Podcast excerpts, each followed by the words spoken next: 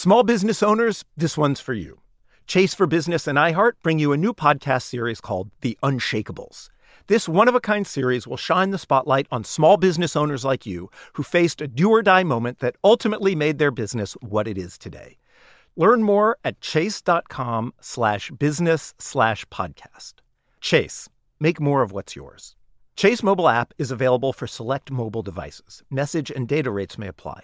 JP Morgan Chase Bank NA member FDIC. Copyright 2024 JP Morgan Chase and Company. Musora is your access to online music lessons for guitar, piano, drums, and singing. This is your chance to reignite some old musical passions or pick up an instrument for the first time. Connect with more than 100 of the world's best teachers and musicians. You'll get 7 days totally free to try it out. And then it's just $30 a month, less than a single private lesson. I mean, why do we do Broken Record? Not just because we love hearing from great musicians. We do it because we think that there is something beautiful about the appreciation of music. Don't you think we need more of that in our lives these days? That's the mission of Musora to inspire, educate, and connect musicians. Enjoy unlimited personal support, weekly live streams, student lesson plans. It's like having a personal music teacher, only much, much better. Just go to Musora.com, M U S O R A.com, to start a new musical journey today. Now is the time to accelerate innovation. T Mobile for Business is powering Formula One Las Vegas Grand Prix operations and epic fan experiences with secure, reliable 5G connectivity. Because an event this big and this fast deserves a network that can set the pace. See what our 5G advanced network solutions can do for your business at T-Mobile.com slash now. View 5G device coverage and access details at T-Mobile.com.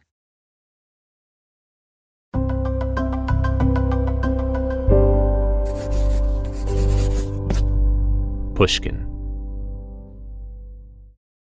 When RZA put the nine members of the Wu Tang Clan together, he didn't just form a rap group, he created a universe. Their debut album, Enter the Wu Tang 36 Chambers, was released in 1993, at the peak of what many consider to be the golden age of hip hop. It was so packed with classic releases that if you can believe it, Snoop's Doggy Style, Tribe's Midnight Marauders, and Wu's 36 Chambers all came out in the same month. But Wu Tang was different. Sonically, RZA produced dark and gritty beats by manipulating old soul samples and splicing together sound bites from kung fu films. And lyrically, all nine members had a unique style that was untouchable. RZA spent three decades as one of hip hop's elite producers and has gone on to become an actor, director, and film composer, working with people like Quentin Tarantino, Bill Murray, and Denzel Washington. Rick Rubin caught up with RZA recently on Zoom. RZA says his creativity is peaking in quarantine. He reminisces with Rick about running around Staten Island with ODB as a kid. He also talks about the time he almost left everything behind to move to Wu Tang Mountain in China.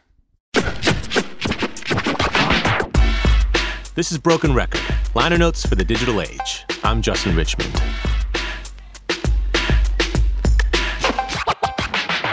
Here's Rick Rubin and RZA. What's been going on, man? Man, yo, I've been sitting in my house, right? doing doing Zooms. but it's been good because for me, um, I have the writers' room going for season two of uh, American Saga. So a lot of work is getting done. Ironically, like people are still working, and and we're actually on schedule because we're in the midst of all this world confusion. There's certainly less distractions from the outside world, so it's a good time to get work done. I gotta agree, especially the kind of work that we do, creative work. Uh, it's like it's been for me. My creativity is is is peaking in a way, right? You know what I mean? Like it's like I've been in the gym and I've got creative muscles that I need to use, and they they're ready to use. I've been playing with the MPC. Uh, I mean, I, I think I made 15 beats during the quarantine so far. Incredible. And that's a yeah, that's a nice amount. I'm usually that it usually take a year to get that many. You know what I mean? From the way I've been working in the film, but being home uh, every day, you know what it is, Rick? The hours we use for commuting is gone, right? Yeah. So those hours now come back to me, and I get to play when it play play in those hours. How how has your relationship to making beats changed from when you were starting to now? Wow, um, the relationship changed in the sense of before I think I made beats with a purpose of uh, a purpose.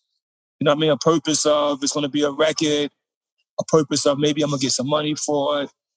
A purpose of being the best uh, I mean, I definitely wanted to be the best producer or the best hip hop producer in the world. I had that, had that summer feeling. And now when I make it, I just make it as an expression of, a, of, of almost like uh, just entertaining myself. You know what I mean? There's no goal. There's no purpose for it. It's just like I'm just doing it like just if, if I was playing a video game. Just if I was playing my piano, my beat machine becomes that fun moment for me to go down DJ a little bit of my OD on my DJ set, take a couple of samples, you know what I mean? Find some new sim sounds. It's just, it's just, that's my, I'm, I'm entertained by that. You think if you could zoom out and look over your work from earlier when it was goal oriented to now, you think that the goal oriented part of your old work is what drove it, or was it just one of the aspects?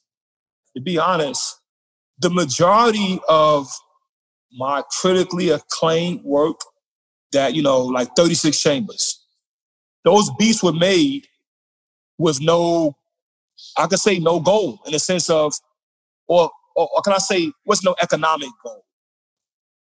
A lot of those beats was made because I was in my house, I had my beat machine, and I'm making beats. It's fun. You know what I mean? Bring the pain, that was made having fun. Um, maybe after I had a flood, you know, that washed a lot of my tracks away, like in 19, uh, right before this whole, right before the big solo Wu Tang solo albums, right? So maybe 94. Then, but I had made record deals with people, right?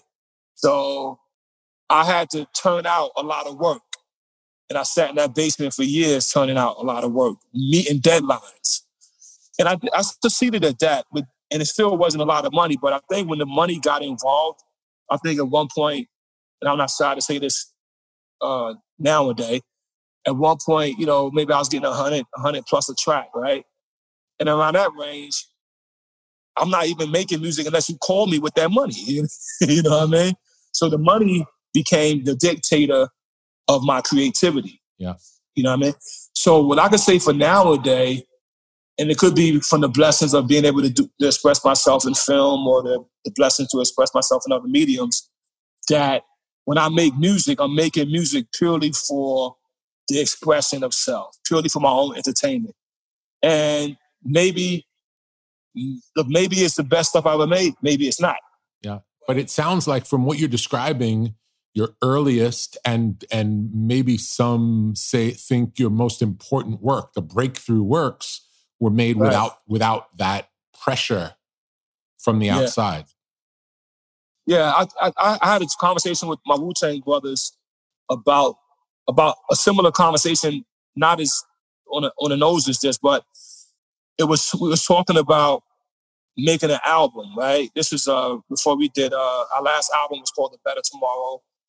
And you know, I had to actually negotiate you know, I made with brothers to get them to come and do the album. One dude wanted this much, one dude wanted that much, and I had to go through. It was a self-funded album in the beginning, meaning, you know, I think I had to, I'd take a million dollars and invest it in myself. You know what I mean? Into my crew. So I broke everybody off 100 G's there, 50 G's there, whatever. But I tried to bring it to that conversation, like, yo, it should never cost money to make music. In the old days, the, the, the songs, like take the song Method Man. That song came about because he came to my house on a Friday night with the weed. Okay? I had an eight track recorder in my house, had a mic. I had just made a beat because I was making beats all day. He showed up. He had a couple of comic books, two bags of weed, and some blunts. He had just finished doing his his uh pharmaceutical work. and he, he came he came for some downtime. He rolled it up, he lit it up, he smoked it. I put the beat on, I plugged the mic in, he did the song. In fact, the electricity went out. We had to plug into my aunt's electricity downstairs. And we recorded it, right? And that's because that's what we wanted to do. And, and a lot of the whoops, woo in the early days, is that you would come to my crib and come hang out and make a song. You wanted to do it. So I'll try to remind the brothers that, yo, we used to make music because that's what we wanted to do. You came to my house. I didn't ask you to come. I didn't pay you to come. It just was the place you came to let loose your verse, to hang out, smoke a blunt, play some video games, watch a kung fu flick, you know what I mean, make some music, you know? So a lot of our early stuff, a lot of songs, even you listen to the ODB first album, the first album, uh, the 36 Chambers, a lot of that is like remakes of what we did as kids. Yeah. Like we had the foundation. You listen to Liquid Swords, that same routine in Liquid Swords when the MCs came and all that, we made that probably when we was 15 years old with, with a pause tape. You know what I mean? And yeah. then when we got the album deal, I'm like, yo, let's bring back that old routine we used to play. And we did it and it became what it became. How old were you guys when you made the first album? Um, first album officially, I was 21. As far as the first, just well, just this album, you want to count that 19 when he made Words from a Genius. Yeah, so that, so not, not bad. No, incredible. Not bad. But you guys had already been percolating for five or six years. Yeah, yeah. Running around New York, trying. Yeah. You know what I mean? Trying. You know, I got a question for you. Yeah, I got hit you with this. Of course. So, Rock the Bells. Yeah. Right? You programmed the drums on that one? Yeah.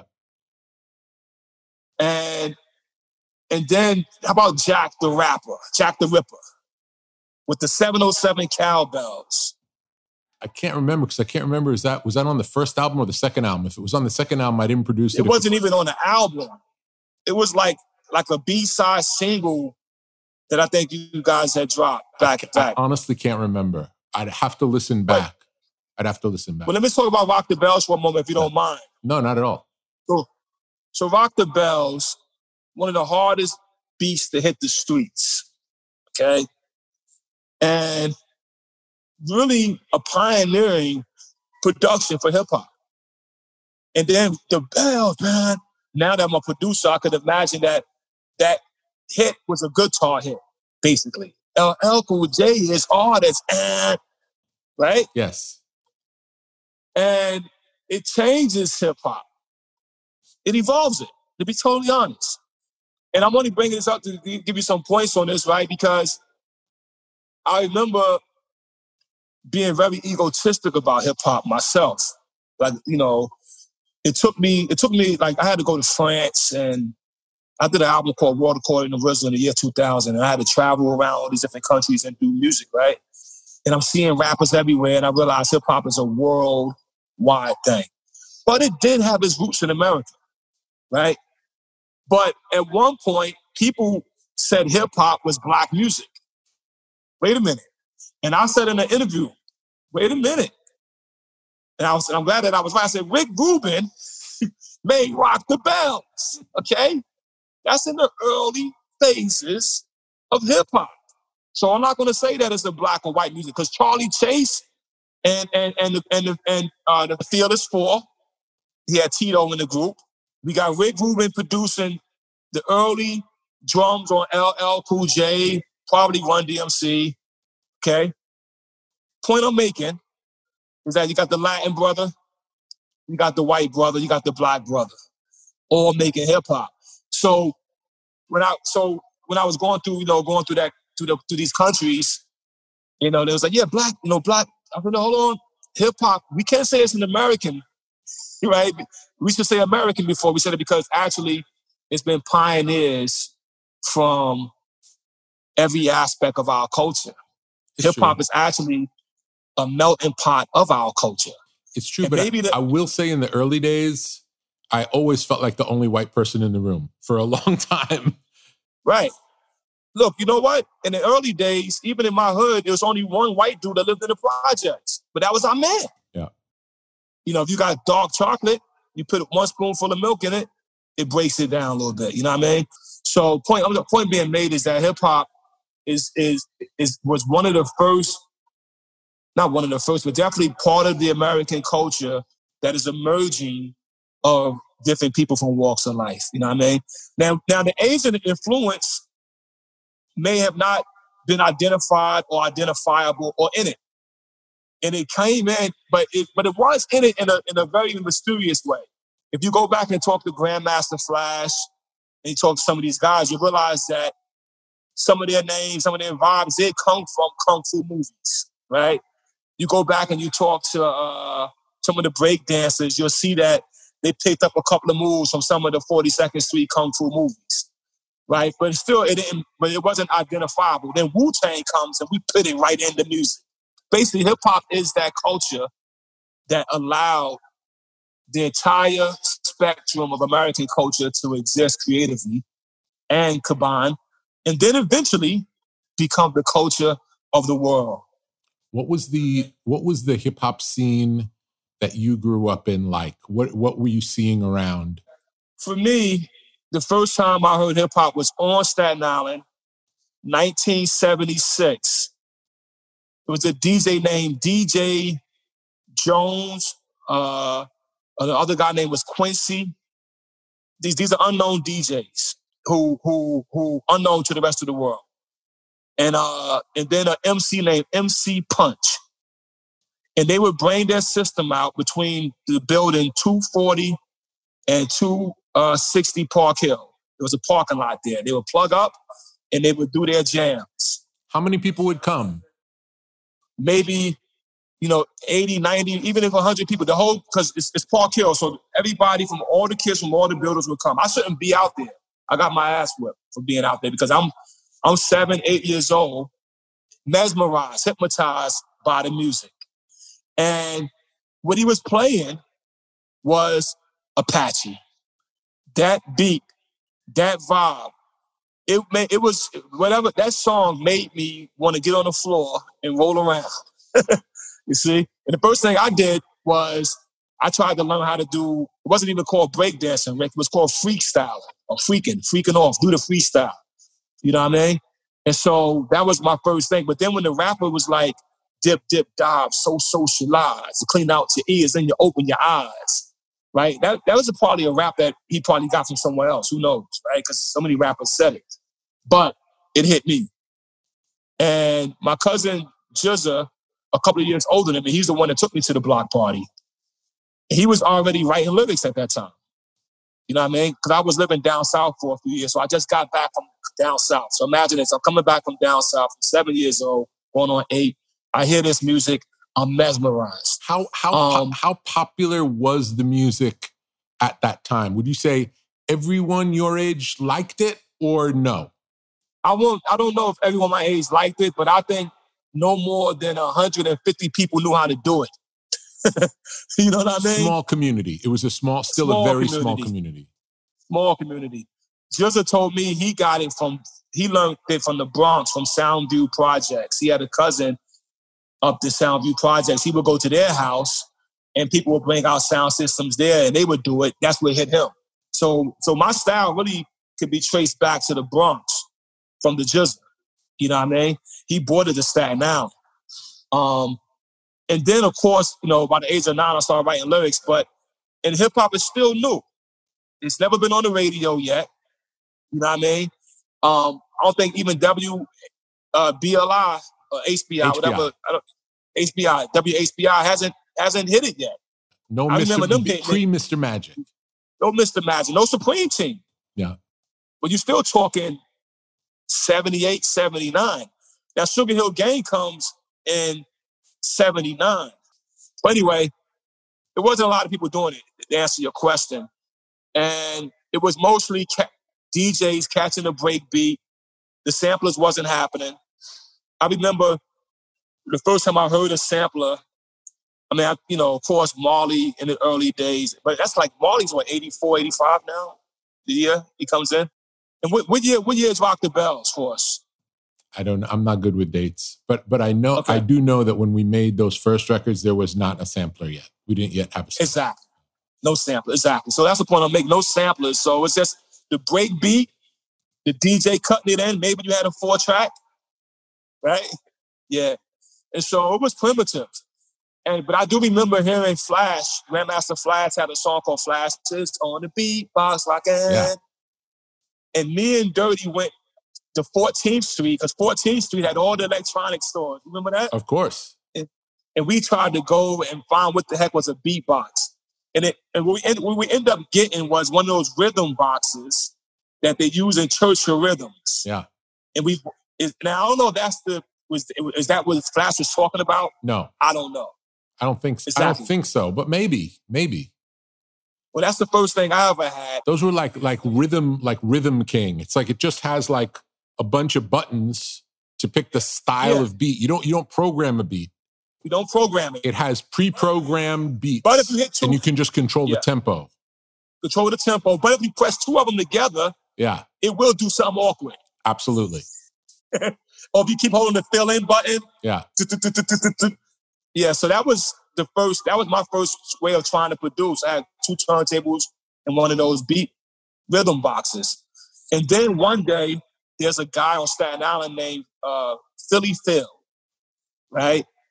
He comes outside with a 606 drum machine. Now, I mean, that changed the game. But we thought that was the masterpiece, right? But then Dr. Rock of the Force MDs or Force MCs, I know, you remember DJ Dr. Rock? Yeah. So Dr. Rock, he comes out with a 707. So this is 19, now I'm going, I might, I might be in 1982 now. I'm in 82. 1982, 83, the 707 is on the block.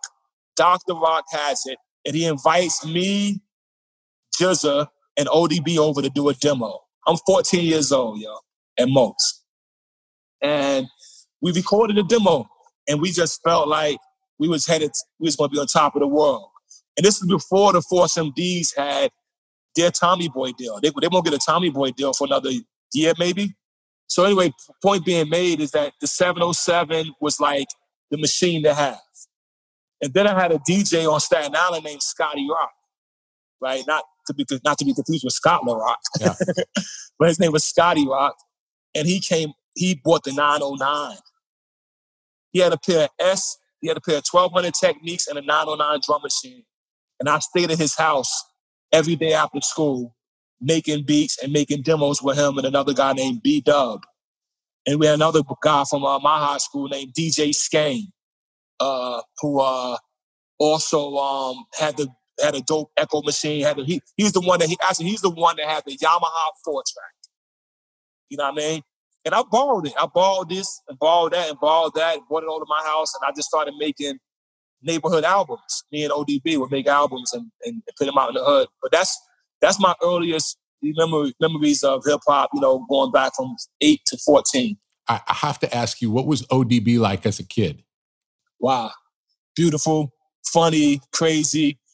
Uh, at this age, let's say around the age of 9, 10, 11, um, he lived he lives in Brownsville. Then he ends up moving to East New York.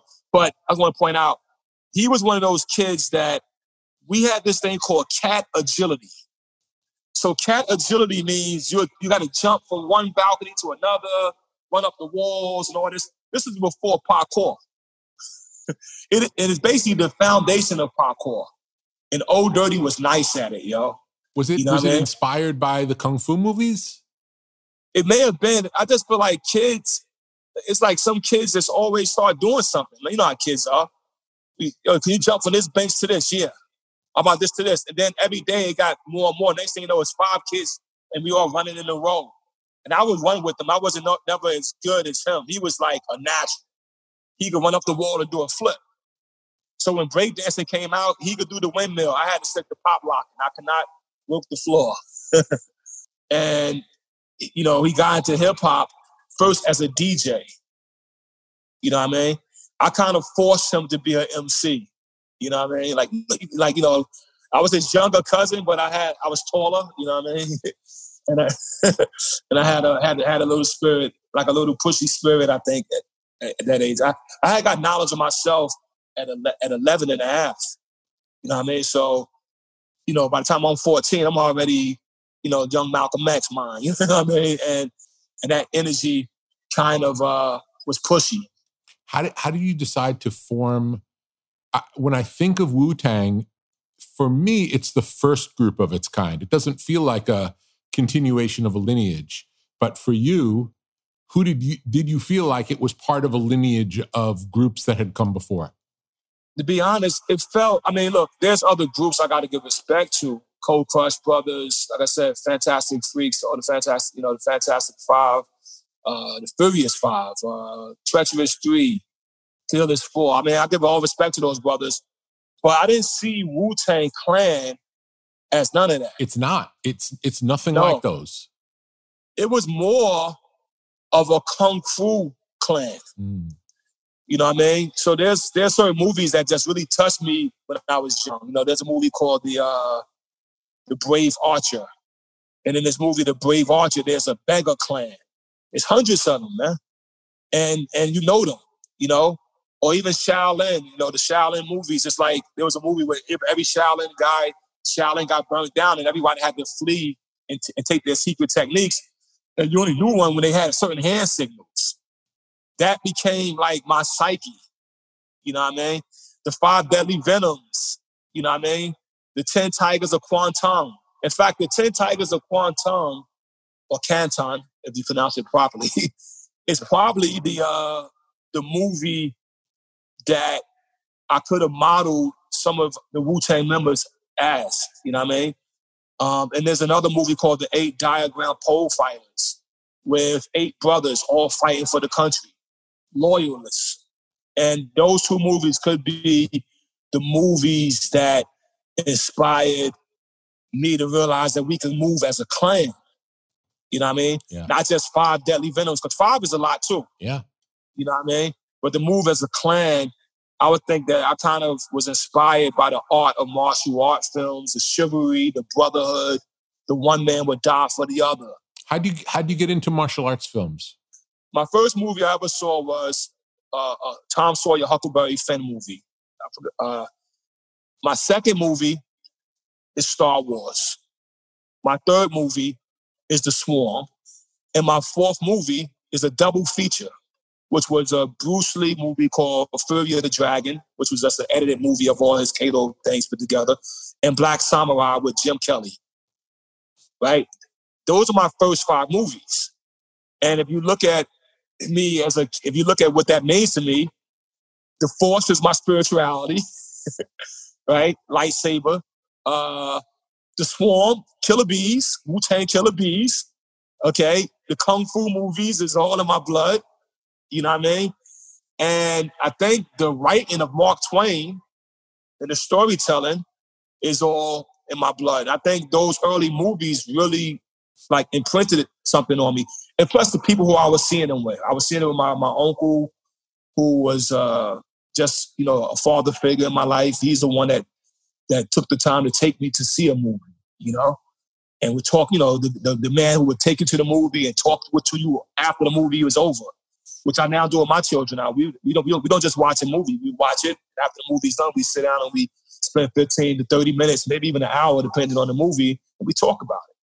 So those movies probably uh, have the big inspiration, but the kung fu movie had the biggest. And uh, so then my cousin Vince had took me down to 42nd Street. It was a kung fu triple feature. so you can imagine for a dollar fifty, and so that became my my my stimulation to the point that by the time I was a teenager, me and ODB we would play hooky in those theaters. You know, we was those kids in the theaters with a joint, cutting school, watching movies. We'll be back with more from RZA after a quick break. Musora is your access to online music lessons for guitar, piano, drums, and singing. This is your chance to reignite some old musical passions or pick up an instrument for the first time.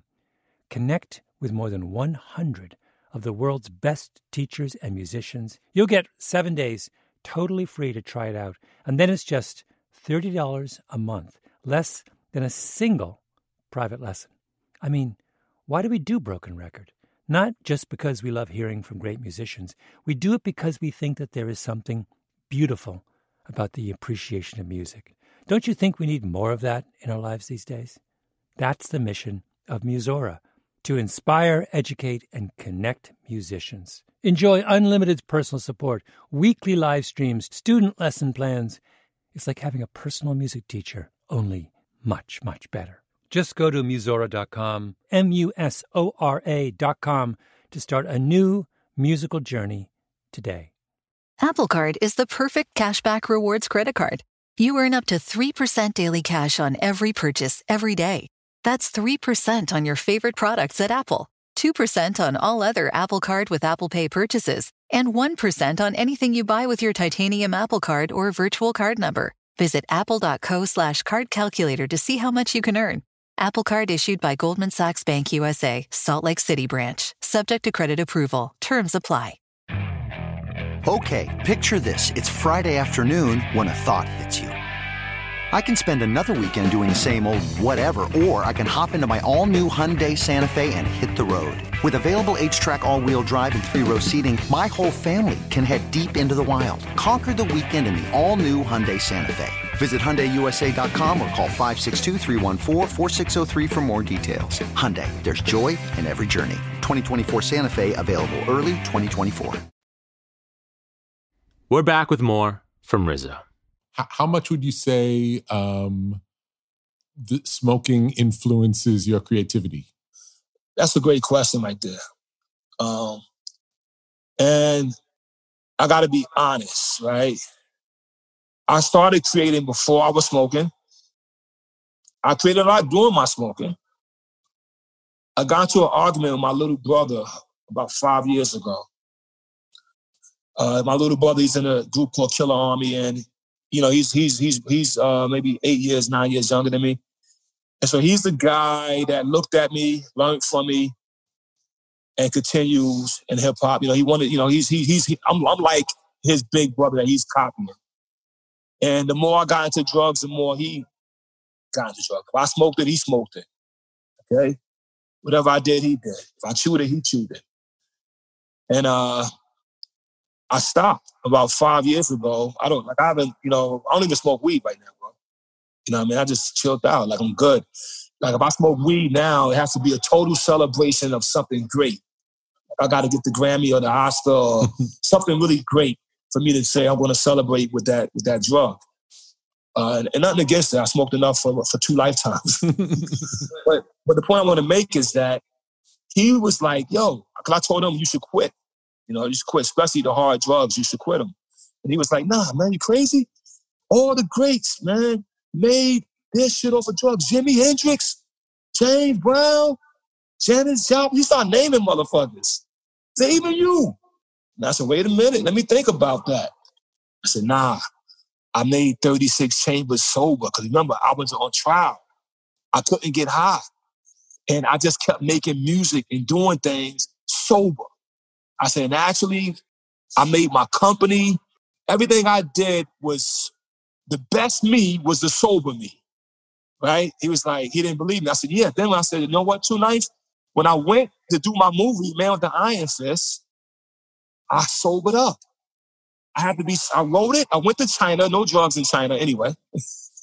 I stayed there for nine months and I directed a film. I couldn't afford to be high.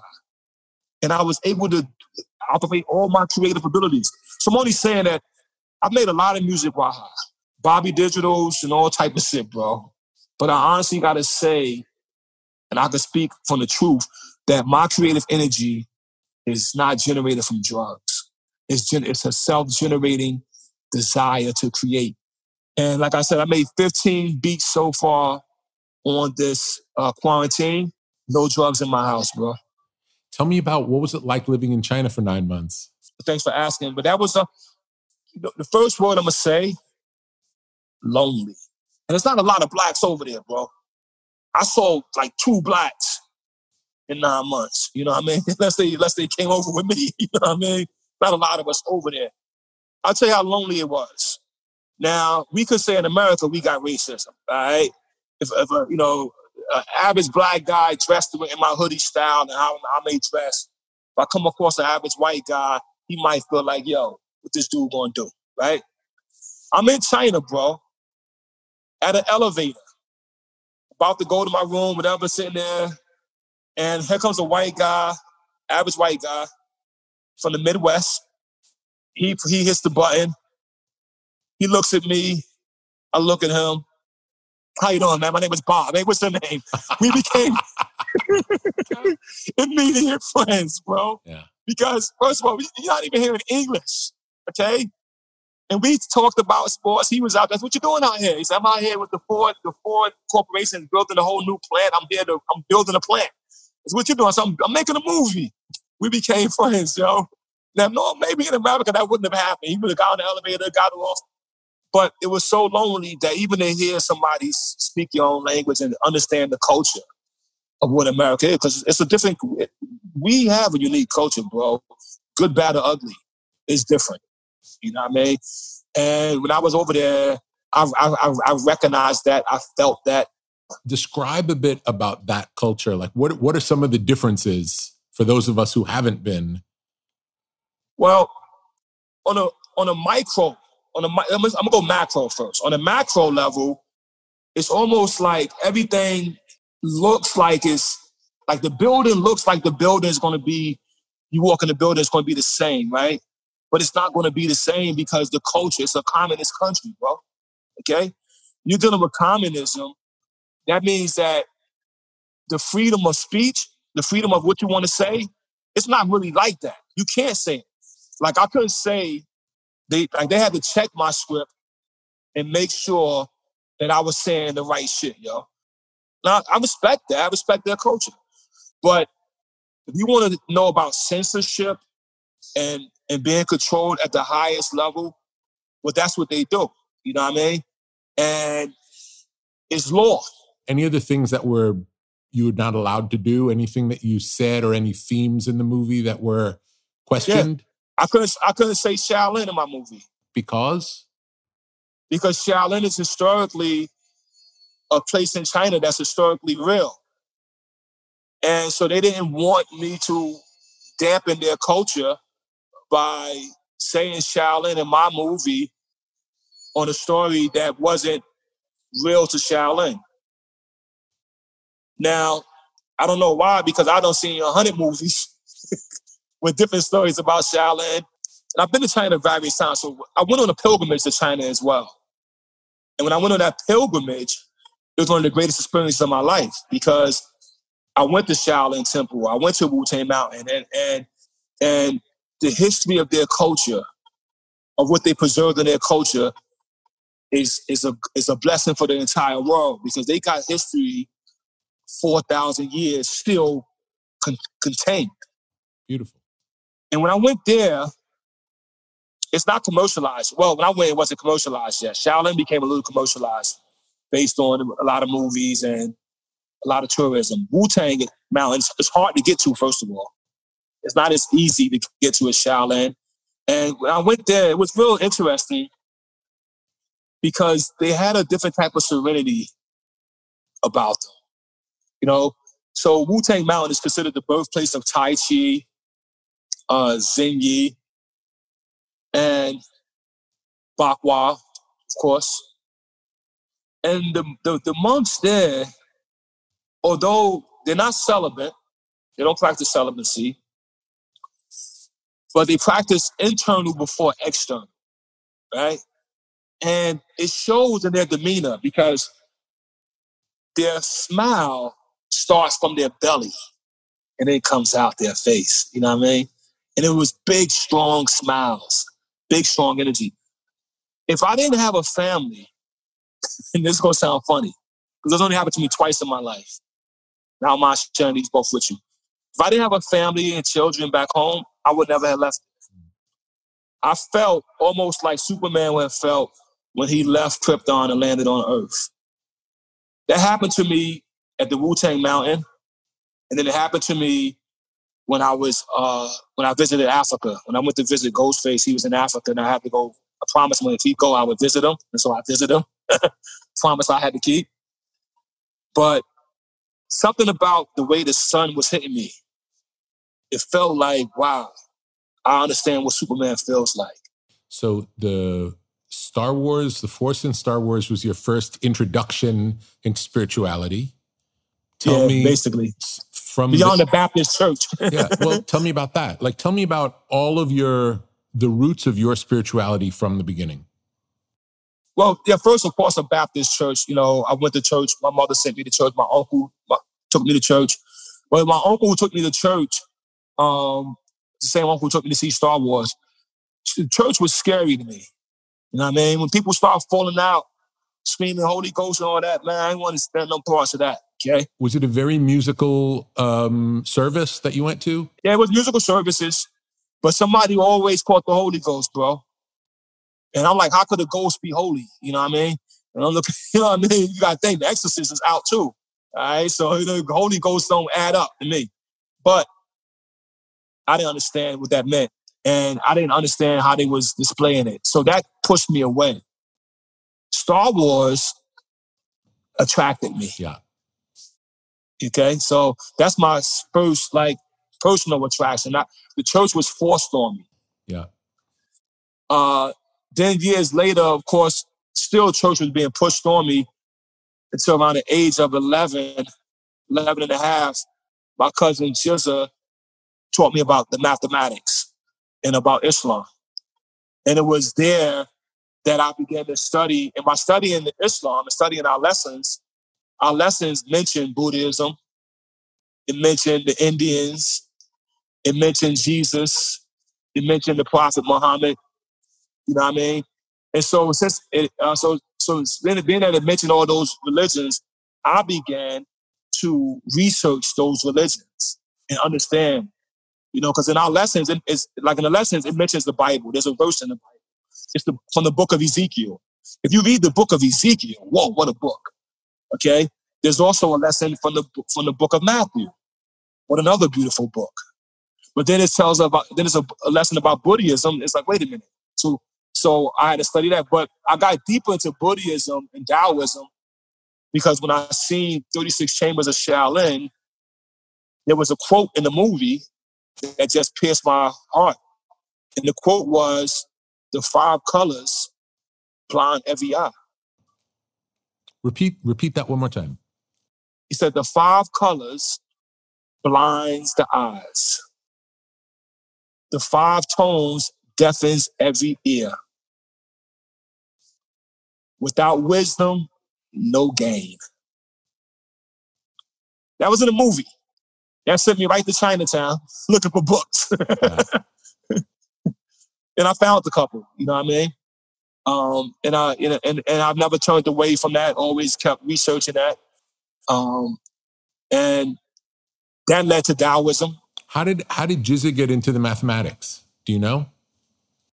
I think I think our, my cousin Life from out of Queens may have inspired him, and that's the far as far as I know, as far as the root of it. You know, so it started with Life. That's what he from, from his verbal from him telling me and then him telling me. And what, what, what the reason why the mathematics was it through Nation of Islam at that point? Do you think? Yeah, because that, that was around at the time. Like that's what was hot in the yeah. neighborhood. Yeah, it had to be the nation. I mean, Nation of Islam is a foundation, and then for a man named Clarence 13X Smith breaks away from the Nation of Islam, and he starts teaching it right to the youth. I think what he did, if we could talk about that, is that usually if you're in the Nation of Islam, and I don't know, I can't, so I'm speaking this by uh, hearsay. This is not personal experience. I haven't joined the Nation of Islam to know this, but from what I was told, in the Nation of Islam, you have to go through like a period of time or a period of service before you're given 120 lessons, right? And that it could take you five years to get that, 10 years even, or you know, whatever it takes. The father took those lessons and put them in the hands of the youth in one day. Okay? You could study at your own pace. I learned the whole 120 lessons in seven months. By the time I was 12, I knew it. That's, you know, there's grown men who didn't know it. you know what I mean? So the beauty of it, I think, is that it just allowed it pushed me into deep study. But let me share something that the mathematics did, right? It had this lesson that I heard people talking about, like in the neighborhood. Yo, you got the 12 jewels, you got the 12 jewels. Everybody would say this, right? And I'm like, what, what are they talking about? 12 jewels. And I lived in Brooklyn, Brownsville at the time. So 12 jewels, I thought they were saying the 12 jewels, like 12 jewels, right? Because that's what it sounded like, the 12 jewels. And, it, and at the same time, my mother had gave me a gift of Bible stories, right? So uh, I'm around, I'm around 11 years old. And I'm, I'm reading about Job, uh, Abraham, Lot, uh, Samuel, David, Solomon. I'm, I'm, I'm, reading about all these great, great, great men, right? And, and, and, these small Bible stories. I'm memorizing this stuff. The one thing about me, Rick, I got a, a, a good memory. So I'm memorizing this stuff. And then they say the 12 Jews. So I'm thinking like the 12 sons of Jacob was 12, right? you know? So, but it wasn't 12 Jews. I mean, J, J, it was jewels. Yes. And those 12 jewels was knowledge, wisdom, understanding, freedom, justice, equality, food, clothing, shelter, love, peace, happiness. Beautiful. And it said if a man obtains that, he's truly wealthy.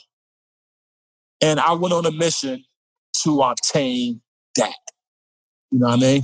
And uh I feel like I got it. You know what I mean? Because it's because at the end of the day, food, clothing, and shelter, as long as there's food on the table, clothing on your back, and some type of shelter, you good, yo. You know what I'm saying? I know I've been blessed, you know, to have a nice home. You know what I mean? But even when I was 14 years old, living in an apartment with 19 people, because I had those 12 jewels in my heart, I was still good. Sleeping on the floor, you know what I mean, next to three other people. It didn't, it, it never, I never was unhappy.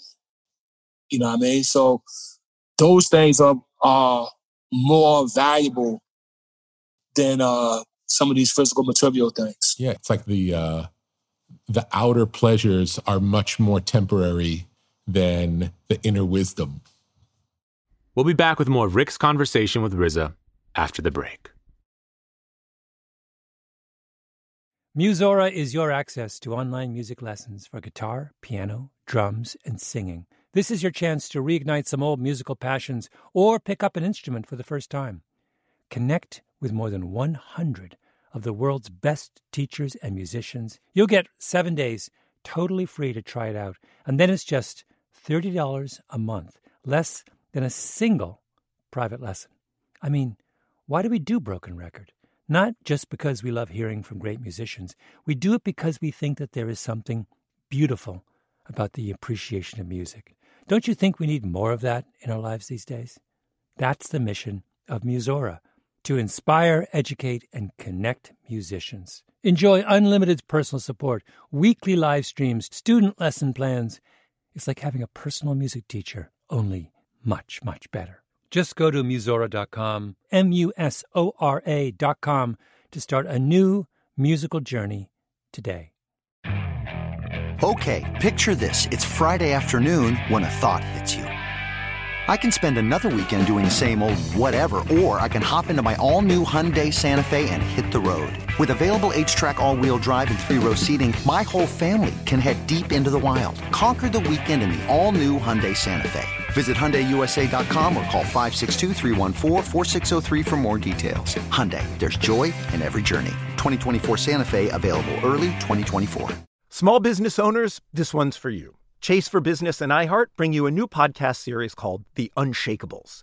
This one of a kind series will shine the spotlight on small business owners like you who faced a do or die moment that ultimately made their business what it is today. Join hosts Ben Walter, CEO of Chase for Business, and Tanya Nebo, a lawyer and business consultant, on these storytelling journeys of trials, tribulations, and triumphs that hinged on a single event, a split second decision, or even a stroke of luck.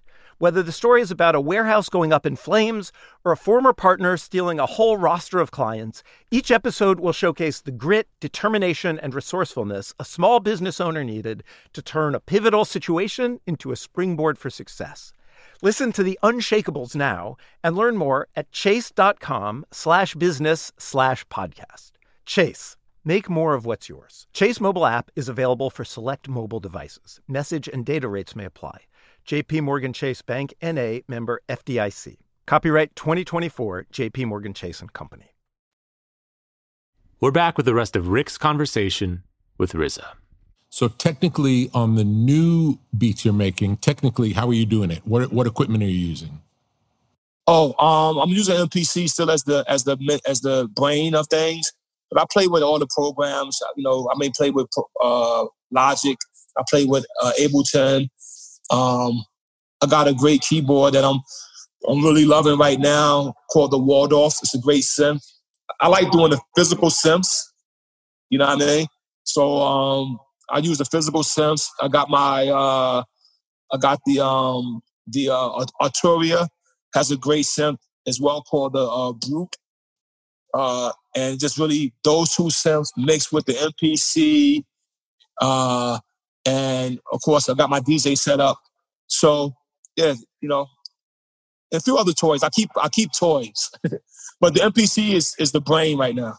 And how, what's your uh, crate digging? How does how do you find how do you find samples and inspiration well, for the, the music? Well, well, I sample maybe only thirty percent now. Mm-hmm. So like, like I kind of like sample on the weekends because I DJ. So I started playing the music DJ, and I go, oh wow. But fortunately, I was able about ten years ago to transfer most of my library into, into digital. So you know, I think I got about. Uh, I mean, I got as far as of my personal trans- transfer library, I probably got about 40,000 songs. And then Shavo, my buddy, you know Shavo. Of course. Shavo yeah, course, from right? bass player of System of a Down. Exactly. He gave me for my birthday because when I, I started hanging with Shavo, I was unfamiliar with heavy metal and rock. I wasn't good at it. I knew a few, you know. He gave me an iPad for Christmas one year of 30,000 songs that covered that genre. And I just downloaded all that into my computer. So I'm sitting on, you know, hundreds of thousands of songs that's already on my hard drives. And that's my digging technique. I just go through all the songs. You know what I mean? Um, I still got about, you know, I still got some a lot of boxes of vinyls that's back east. And when I go back east, I normally dig through vinyl because I had the blessings of getting economics and getting able to travel around the world. So I bought boxes of records almost every stop. You know what I mean? I got a box from Italy that's all 70s Italian. Incredible. Rock, funk, so, soul. cool. Yeah, because they cover all this shit with their bands. So the intro is different, the vibe is different. You know what I mean? So, and every once in a while I'll dig through that stuff and find a loop. You know what I mean? But you know, hopefully I ain't got to clear them, right? But I do clear. I clear my samples. Let me kind of get to a couple of questions in on you. Yeah. First drum machine. Um, first drum machine was an 808, and it was not mine. It was I was going to NYU, living in the dorm. There was a kid named Eric who was in a band, uh, like a new wave band called the Speedies, who played at places like Danceteria or the you know Roxy, the maybe not the Roxy, the Ritz, like those kind of clubs. Yeah, I remember the Ritz. Yeah, yeah. Uh, maybe Mud Club if you remember that downtown. Uh, but they played in more like alternative music clubs, and uh, and even though he was in a rock band, he had an 808 drum machine, um, and this was there had 808s had not really been used in hip hop yet, uh, and there wasn't really so much hip hop the culture existed, but there weren't so many records. All there were were 12 inches. Right. And the 12 inches that there were, more often than I think, I'm trying to think if there were any exceptions, it was almost always a band played track. Because right. even though, like, if you went to a hip hop party, what you'd what you'd hear in at a hip hop party would be break beats and scratching and maybe a DJ using a drum machine. maybe Grand Wizard Theodore was the first one I saw use a drum machine as part of his DJ set. Um, the records were still being made like disco club records, but with guys rapping on them. You know, like all the Sugar Hill, right. the Sugar Hill records were not programmed. You know, they were played by right. a band, a house band. Uh, even right. the Enjoy records were played by a house band so I bought these records wanting it to sound like what I heard at the club, and it never did. It always sounded like Right. a band playing and a guy rapping. Where the thing that first excited me about the music was the DJing more even than the MCs. You know, it's like Right. I, I love the Treacherous Three, and they were exciting as MCs. Right, it was nice. Yeah. As MCs, yeah. But when I got to see, you know, Jazzy Jay cutting up breaks, beat beat, you know, break records and the Octopus Right. records, if you remember, Yep, I got yep. The Octopus Yeah, records, yep. incredible. So that felt more like what hip hop was to me. And again, I'd buy these records every week, and none of them sounded like that. So when I so I decided to start making them. Not I never thought of it in any commercial way. I never knew that anybody would like it. I just tried to make a record that sounded like the club that I went to, Wow. almost like a documentarian. You know, like I just want to Right. I want to hear this sound. I don't get to hear this sound. And um and then it kind of spread from there. So now, one of my crazy, I mean, of course, all the BCs, I know you produced all that. And that all that shit was crazy. The first album, yeah. Yeah, that, of course, that first, I'm talking about that first album. Yeah. First of all, I was so, when y'all had the horns, like that was the, the break beat was called the horns. But what, what's the real name of, of it though? I don't know. Burn, burn, Burn, burn, I was like, me, me and the old, cause see, we was also going to the going to those record stores, buying all the octopus breaks, putting them on our four tracks, making our demos. Yeah. Right? No sampler. So you gotta cut it, the DJ gotta cut it on the four track, then the rapper raps on top of it after, Yeah. right? And we was trying to get uh but when y'all came with that, uh man, it was like, they did it first. it was one song, no, no, because we know you, you we, all dreaming. We, once I heard Sugar Hill Gang on the radio, that's where I was headed. I will say that. When I heard them on the radio, I knew that's where I was, I had to be one day. One day, that's what I'm going to be. I knew it was possible. But anyway, you know, so you, you produced all those ill joints and you took the break beats, mixed it with the drum machine.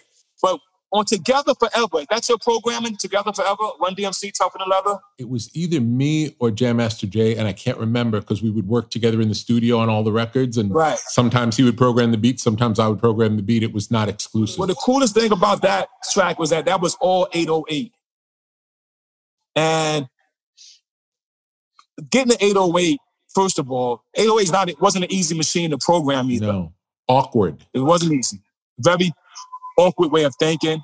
Getting one, there wasn't even a lot of them out there. No. I mean, there was more 707s than 808s, right? Yeah, 909, is more of those. But the 808s is like, no, you, you don't have one, you're not getting one.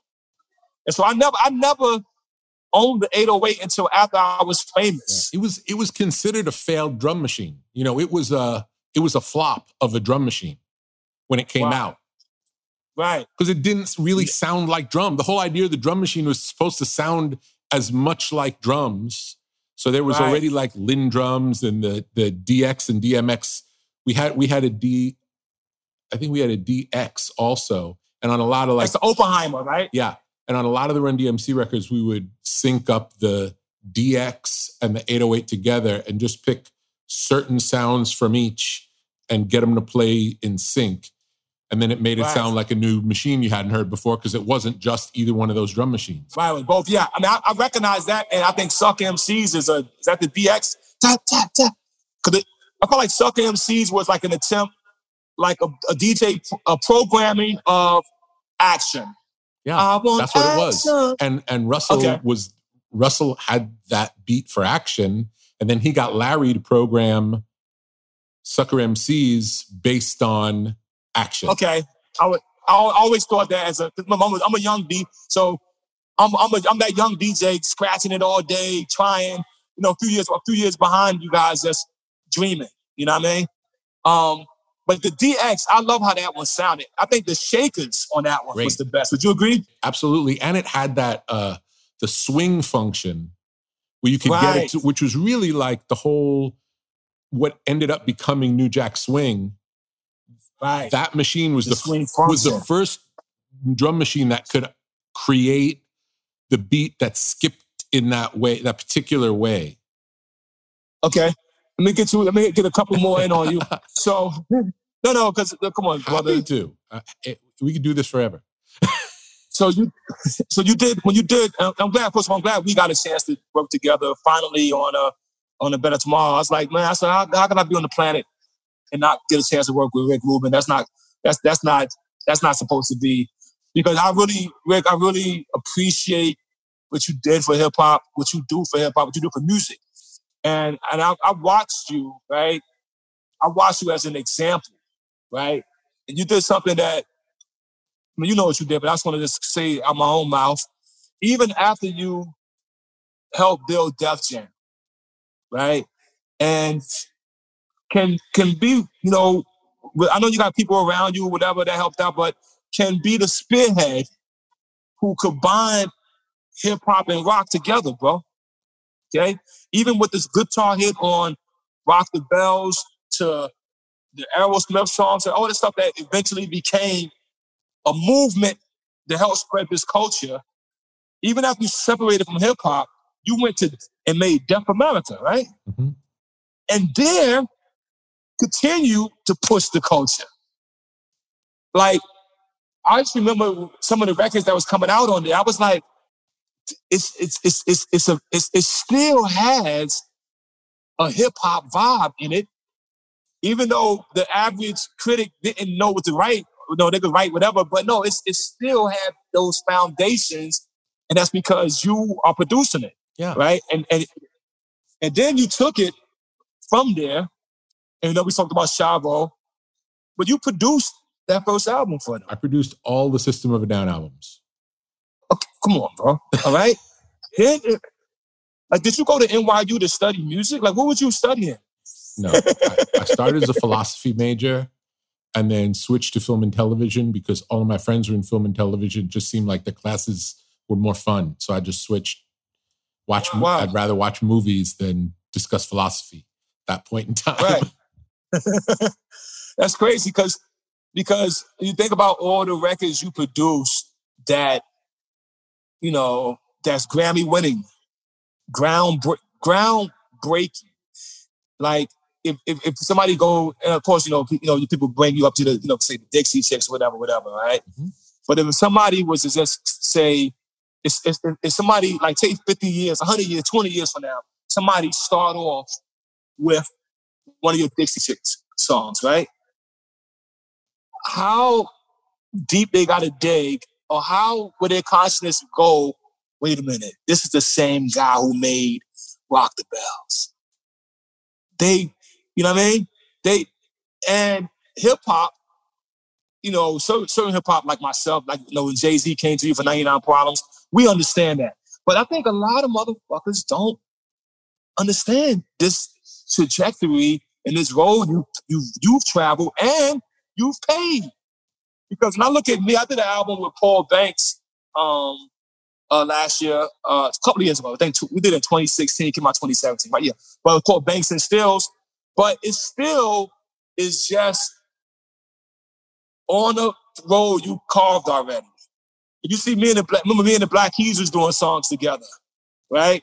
We didn't release it, but I remember they took it. They they they, they took it. They said we're gonna take it to Rick and see what he thinks because if, if, if you don't like it, it ain't working. You know what I mean?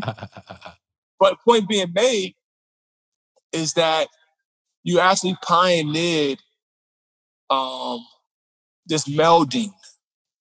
You know what I mean? So I just want to thank you for that because as a composer, uh, you know, I have to do that anyway. And I always felt like at one point, and I'm not, I'm not at one point I was strictly hip hop, bro. I got nauseous from R and B, right? And I didn't understand what rock was, what rock was, because I didn't equate break beats with rock. But meanwhile, I'm cutting up Honky Tonk Woman. I'm cutting up Cerrone, Rocket in the Pocket. Yeah. Okay. Yeah. I'm cutting up uh Back in Black, ACDC. I'm cutting all that up. Another one bites the dust. Now I think another one bites the dust. He was inspired by the other. I think that was a verse. I think that might have been reverse inspiration. Might have been on that one. I think, yeah. But regardless, I'm cutting up these these joints. All right. You know what's when I'm cutting up? That's that. I know we lost him this year. We lost him. Rush, Tom Sawyer. Nobody never really came off with that track yet. There's never really been a, been a total hip hop song off of that. I did three or four of them, never released them. Because I thought that break, Tom Sawyer, mother name warrior, I mean. So meanwhile, I'm not knowing that rock is always part of it. You know what I mean? Um, a lot of our drums and break beats is coming from rock. We're not realizing it. Um, but the man who I think did realize it is you. And I think you consciously added it to to the music, yo. I, I'll say that I I rarely looked at at it by genre. It was more the feeling that it gave me. You know, like I'll say, as a as a genre, I never really listened to R&B. I never really liked R&B, but I love James Brown and I love Barry White. You know, so like Right. it, so but as a as a style, it didn't speak to me, but the cases spoke to me. Same is true in hip hop. I don't like all hip hop. I like certain Right. flavors. Matter of fact, after leaving Def Jam and stopping doing hip hop for a while, I I felt I, I, don't know if um, I don't know if we ever talked about this before, but like when when I started making hip hop, it was a very creative time in hip hop. Everyone who was doing it was finding their own way of doing it.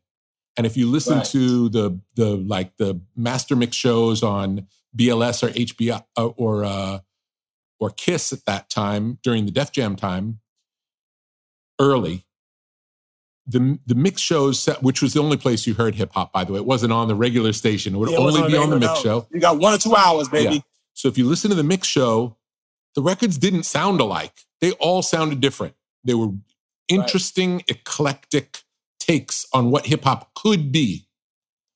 And once the Def Jam records got very popular, I started listening to the mix shows and they just started sounding like all our records, whether we made them or not. It just felt like right. it and Makes it, sense. and it felt like, well, this commu- this community of people making interesting things isn't doing that anymore. Now they're just trying to follow the one that people liked, and that's it's boring. You know, it's like it's almost like a conversation. You know, like you you put out something, and then somebody puts out something. You know, maybe not inspired by, but like they got a glimpse into what was possible because of something you made, and then they made something completely different and just as interesting. And then that Right. would excite you. It's like, oh wow, I never thought of it like that. That means Right. that means we could go way over here now. right. So it's it's a it's like a So it died, that part of it died out. Died it out. died for you. out. So I kind of lost interest at that point. And I and that's when I started making more rock records. And then Okay. the two um the the two artists who got me excited about hip hop again were NWA and Wu-Tang. Those were the next Oh, wow. that was where like, oh, somebody cares again.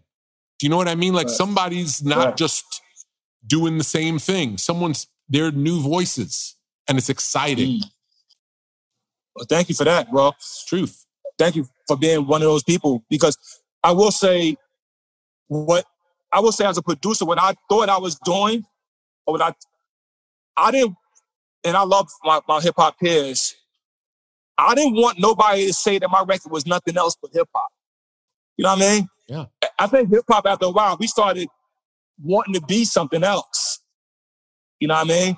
Like you remember people, like everybody would put a reggae record on their on the album, or R&B record on the album, or you know, because once LL made the love song, everybody got to make a love song. You know, it started like I said, people started cookie cutting. it. I was like, no category for me but hip hop, and I'm gonna give a fuck what nobody's doing. I don't care what they're doing. Like, you know, that's that's a that's a bold thing. And you and you know what? I think you I think as I can say for myself, you actually lose that somewhere down the line. I lost that. You know, I lost that. Like I said, when they started saying a hundred thousand a beat, you know what I mean? And it started being like, you know, I guess when the, I guess I think when the radio grabbed control again, because the radio had lost control for a little while too. Yeah. When they grabbed control again, it was like you got to make it for the radio. You got to be on this station. You know, I didn't even know. Like, I learned later on that Hot 97 turned to hip hop station. That when they turned to hip hop station, it was based on the success of Wu. I learned that later. Wow. Yeah, it was That's a dance incredible. station, but the Wu songs was getting so much requested that it helped change their format. Yeah. You know what I mean? And and then at a but but no, but by the time we got to 1997, they stopped playing Wu. We got to like a war with them. But it's like wow.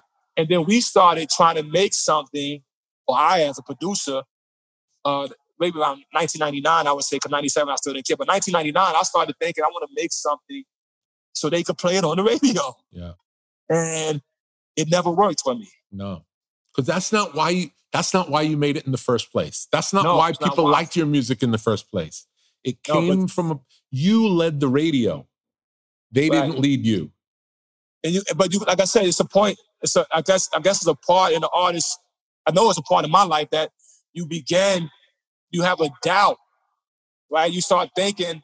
It's, I think uh, uh, uh, the word is called conformity. Yeah, you begin to conform to what you think is normal, and at the end of the day, you lie to yourself or you accept a lie. Yeah. And I think that happened to me, and I think. Uh, I realized that, you know, that I actually became creatively weak. If you'll notice that after the year 2000, and I had a personal thing in my life, my, you know, I lost my mother in the year 2000, I stopped. I left in 2001, I left New York and came to Cali, basically. Uh, I just became friends with uh, Tarantino. Um, I kind of understood, I, I just kind of understood music theory myself by studying books. And I was like, I want to be a composer. I had I had composed Ghost Story. Took some critical, I got critical, I got critical success out of it.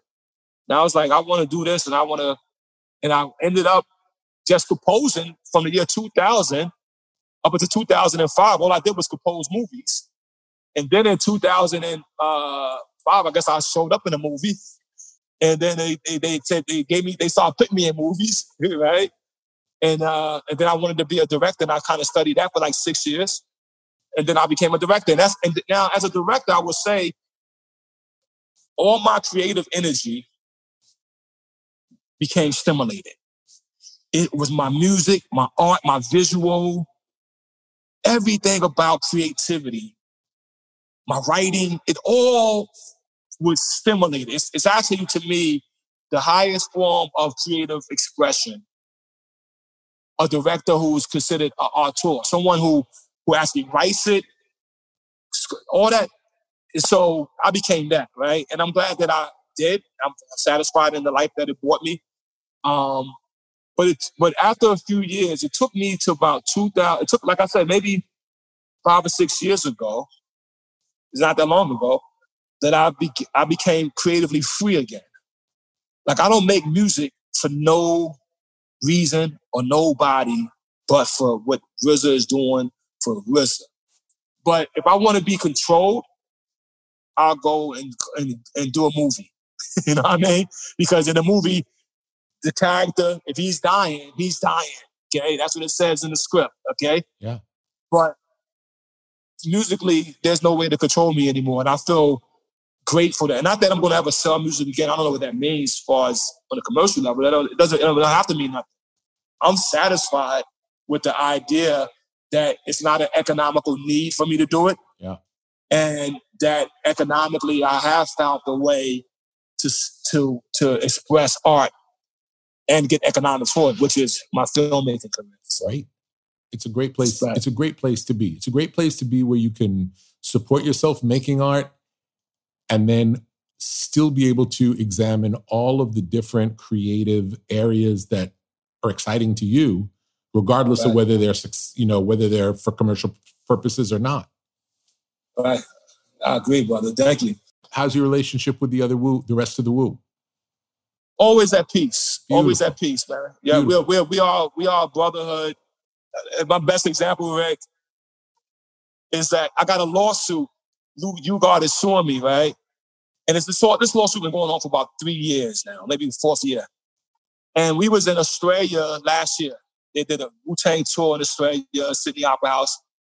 And he gets there and his credit card isn't working. And so I put my credit card, put him in a suite, take care of everything for him. And then Jill's just like, only Wu could do that. This nigga suing you, and you feeding them and lending them money. I said. I said, doing is business. I love this motherfucker. I love my brothers, man. And we have that, you know, we, we have that love for each other.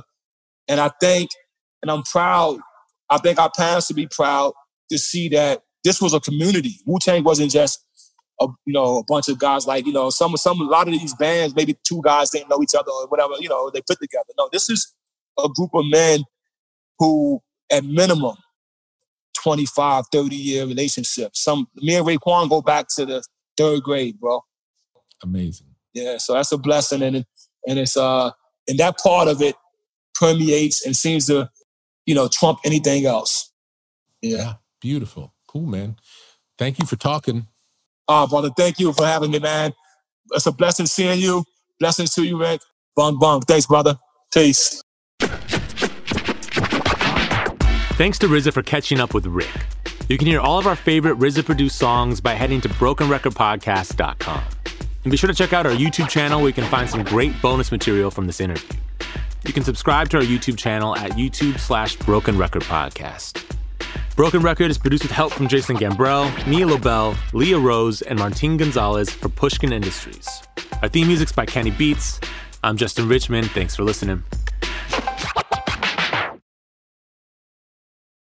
Musora is your access to online music lessons for guitar, piano, drums, and singing. This is your chance to reignite some old musical passions or pick up an instrument for the first time. Connect with more than 100 of the world's best teachers and musicians. You'll get seven days totally free to try it out. And then it's just $30 a month, less than a single private lesson. I mean, why do we do Broken Record? Not just because we love hearing from great musicians. We do it because we think that there is something beautiful about the appreciation of music. Don't you think we need more of that in our lives these days? That's the mission of Musora to inspire, educate, and connect musicians. Enjoy unlimited personal support, weekly live streams, student lesson plans. It's like having a personal music teacher, only much, much better. Just go to Musora.com, M U S O R A.com, to start a new musical journey today. Does money stress you out? Let Facet flip your financial chaos into clarity. Finding Facet immediately put us at ease. Facet's innovative approach to financial planning ensures your money works as hard as you do, enabling members to experience the joys of having your finances in order. And that makes us Facet for life now, I guess. Visit Facet.com, F A C E T.com to learn more. This ad is sponsored by Facet. Facet Wealth is an SEC registered investment advisor. This is not an offer to buy or sell securities, nor is it investment, legal, or tax advice. These testimonials are from current Facet members who are not compensated. All opinions are their own and not a guarantee of a similar outcome. Farm to store in days, not weeks. That's 80 Acres Farms. Did you know most salads travel over 2,000 miles to reach your plate? But not 80 Acres Farms. Their crisp salad greens and herbs are food less traveled. They stay fresher for longer in your fridge. My salad lasts all week long, which means less food waste and easy meal planning. Oh, and did I mention there's zero need to wash these greens? Because 80 Acres Farms uses zero pesticides. Visit 80acresfarms.com to learn more and find their salads and salad kits at your local Harris Teeter.